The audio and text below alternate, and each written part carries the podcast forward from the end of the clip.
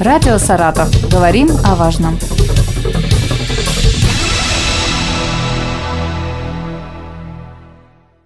Здравствуйте, у микрофона Юлия Маслова. В студии Алексей Сергеевич Санников, руководитель Государственной инспекции труда в Саратовской области. Мы продолжаем говорить о трудовых правах, и сегодня тема отпуск и праздничные дни. Что нужно знать работнику?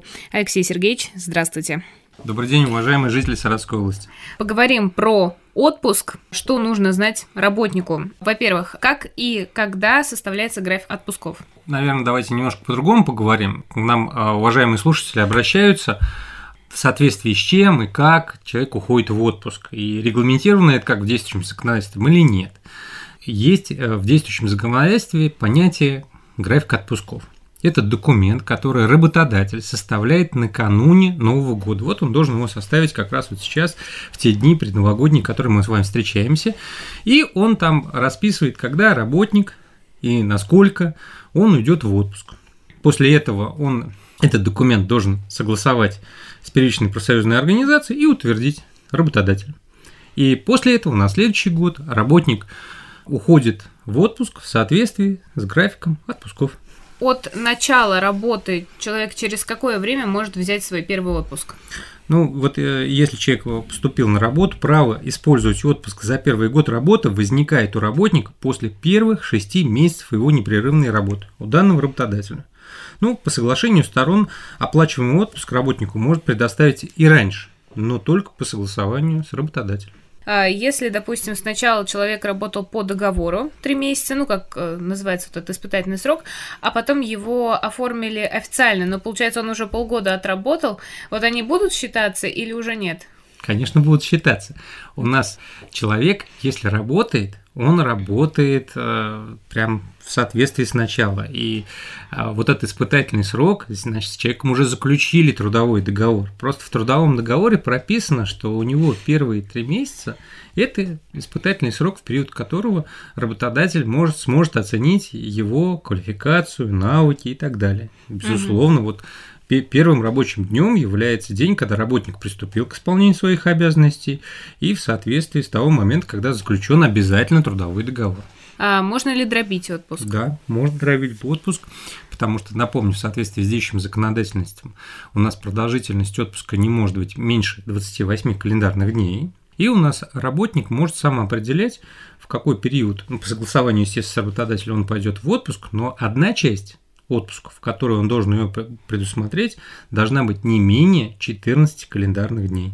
То есть, вот если, например, вы на следующий год планируете, вы можете свой отпуск а, запланировать полностью, то есть вся протяженность, а можете сказать, что для меня это не совсем удобно, то есть я вот хочу в такой-то период времени уйти, например, на 14 календарных дней, а потом могу там брать 5 дней, 10 дней, 2 дня, это все уже по вашему желанию и по согласованию с работодателем, что производственный процесс не будет нарушен. А есть ли категории граждан, у которых э, больше 28 дней отпуск? Да, есть такие категории граждан, и это предусмотрено в действующем законодательстве. У нас отпуск увеличивается у людей, которые работают во вредных условиях труда и так далее и тому подобное. Ну, то есть все те, у кого соответствующие льготы есть, это прописано в трудовом договоре, они про это проинформированы. Могу ли я взять отпуск вне графика и кто имеет право на отпуск вне графика? Вы уже сказали, что по согласованию с руководителем можно договориться. Кто имеет право на отпуск вне графика?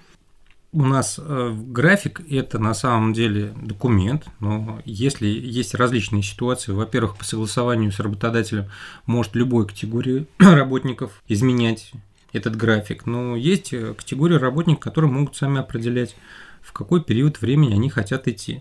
Право выбирать время отпуска имеет женщины перед отпуском по беременности и родам, работники в возрасте до 18 лет, работники, усыновивших ребенка в возрасте до 3 лет, одному из родителей могут такое предоставлено право, воспитывающего ребенка из инвалида в возрасте до 18 лет, работники, имеющие трех и более детей в возрасте до 18 лет до достижения младшим ребенком возраста 14 лет – мужу в период нахождения его жены в отпуске по беременности и родам, работник, которые ранее были отозваны в отпуск в части, не использованной в связи с этим частью отпуска, и лица, работающие по совместительству. То есть лица, которые работают по совместительству, должны получать отпуск в те же периоды, которые они получают отпуск по основному месту работы. Такой вопрос еще.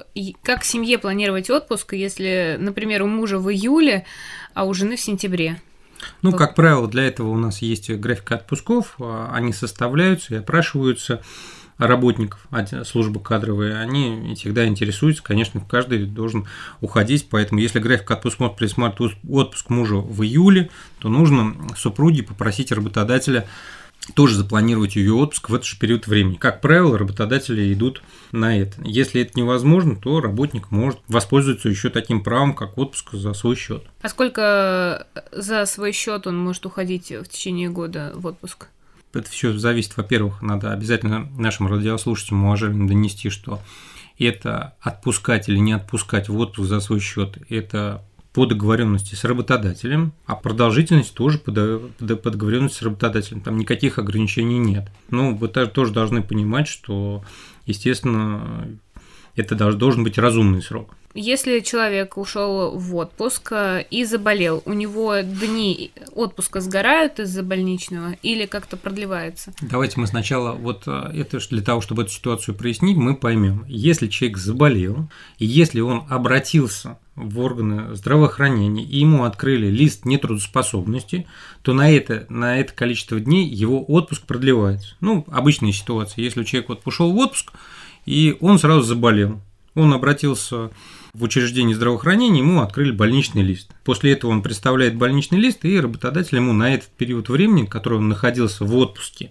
но в то же время проболел, ему э, дни отпуска продлеваются. А человек просто заболел и никуда не обращался, и подтвердить это не может, и говорит, ты знаешь, я заболел, плохо себя чувствовал, ну вот хочу, чтобы там я три дня себя плохо чувствовал в отпуске, чтобы мне на три дня продлили отпуск. Это невозможно. Можно ли уйти в отпуск и потом уволиться сразу? Да, можно действующее законодательство предусматривает. То есть человек, уходя в отпуск, пишет заявление о том, что он просит работодателя отпустить его в отпуск, а приписывает о том, что он после окончания дней отпуска он хотел бы расторгнуть с работодателем договорные отношения. Алексей Сергеевич, можете дать какой-то совет нашим слушателям, пока еще не все графики отпусков сформированы, как, может быть, правильно запланировать свой отпуск? Первое, что нужно сделать, на мой взгляд, это нужно обсудить в семье, какие у вас будут события, куда-то, может, кто-то запланировал какие-то вещи, которые предусматривают, что человек должен быть, находиться свободным. А, второе. Определить в семье эти даты, и после этого там, супруг и супруга должны свои пожелания в службу кадров проговорить, что они бы хотели бы, чтобы в этот период времени им предусмотрели дни отпуска. Предлагаю перейти теперь к праздничным дням. Что считается нерабочим праздничным днем? День геолога, день автомобилиста, они считаются нерабочими праздничными днями? Давайте мы с вами дадим четкое определение, что такое у нас праздничный нерабочий день.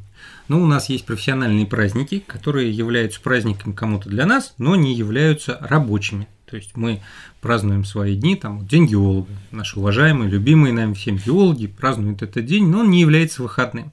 А есть у нас в трудовом законодательстве праздничные нерабочие дни. И это когда абсолютно все категории граждан, кто стоит в трудовых отношениях, получают день, когда они отдыхают. У нас в соответствии с действующим законодательством таким днем является ну, в преддверии новогодних праздников мы сейчас поговорим, новогодние праздники, 1, 2, 3, 4, 5, 6 и 8 января. 7 января – это Рождество Христово, 23 – День защитника Отечества, 8 – Международный женский день, 1 мая – праздник весны и труда, 9 – День Великой нашей Победы, 12 июня – День России, 4 ноября – День народного единства. Выходной и праздничный день оплачиваются одинаково? Работа в выходные или нерабочий день оплачивается одинаково, не менее чем в двойном размере. Как оплачивается праздничный день, если он совпал с отпуском? Продолжительность ежегодного основного оплачиваемого отпуска исчисляется в календарных днях. По общему правилу, нерабочие праздничные дни, не включенные в число календарных дней отпуска, вне зависимости от режима работы, и не оплачиваются. Если работодатель предлагает отгул э, вместо оплаты за работу в праздничные дни, можно ли отказаться? Конечно, можно. У нас, если работодатель предлагает нам поработать в праздничные дни, он информирует нас, как работников, о том, что мы имеем право либо попросить работодателя о том, чтобы время, которое мы работаем в этот период времени, было оплачено, как выходной, как праздничный день, то есть не менее чем в двойном размере, Либо мы сами выбираем, работодатель может нам представить другой выходной день в тот день, когда мы сами выберем. Но если у нас работодатель говорит, вот ты будешь работать в выходной праздничный день, и я тебе дам только выходной, это нарушение. Поэтому Угу. Если есть такие нарушения, обращайтесь в трудовую инспекцию. Еще работодатель обязан, если человек все-таки решил взять отгул, какую-то бумагу написать, э, что, чтобы это было четко зафиксировано, чтобы не так, знаете, на словах, да, потом выберешь любой день, который тебе будет нужен. А когда человеку действительно понадобится, он скажет, ну, ну не помню, такого не было. Ну, давайте еще раз проговорим. У нас с вами привлечение работника к работе выходные праздничные дни, оно не может быть на словах. Должен быть обязательно приказ работодателя о том, что конкретный человек находится, будет находиться на рабочем месте. Соответственно, и после этого человек а, выбирает, он тоже должен написать заявление и сказать, я прошу работодателя предоставить мне выходной день в счет моей работы, если он такое решение принял, за работу там в такой-то выходной день. Это тоже, этот выходной день работодатель издает приказ, не просто ему говорит, ну я помню, ты там, пожалуйста, ходи. Все эти действия, безусловно, они официальные, они оформляются тоже официально, приказами работодателя. Угу. Если получается так, что работодатель не оплатил э, выходной, что делать? Обращаться в трудовую инспекцию, безусловно. Если у нас получилось так, что у нас работник хотел бы, чтобы, во-первых, он согласился, чтобы его привлекали на работу в нерабочие праздничные дни, он проинформировал работодателя о том, что он хотел бы, чтобы а, работодатель ему оплатил в двойном размере его работу в выходные дни, а работодатель от этого уклоняется, обращаться в трудовую инспекцию. Давайте мы напомним, что, уважаемые жители Саратовской области, вы можете позвонить и проконсультироваться в трудовую инспекцию по телефону 24 59 91, режим работы горячей линии с 9 часов утра до 21 часа вечера, без перерывов, выходных, праздничных дней.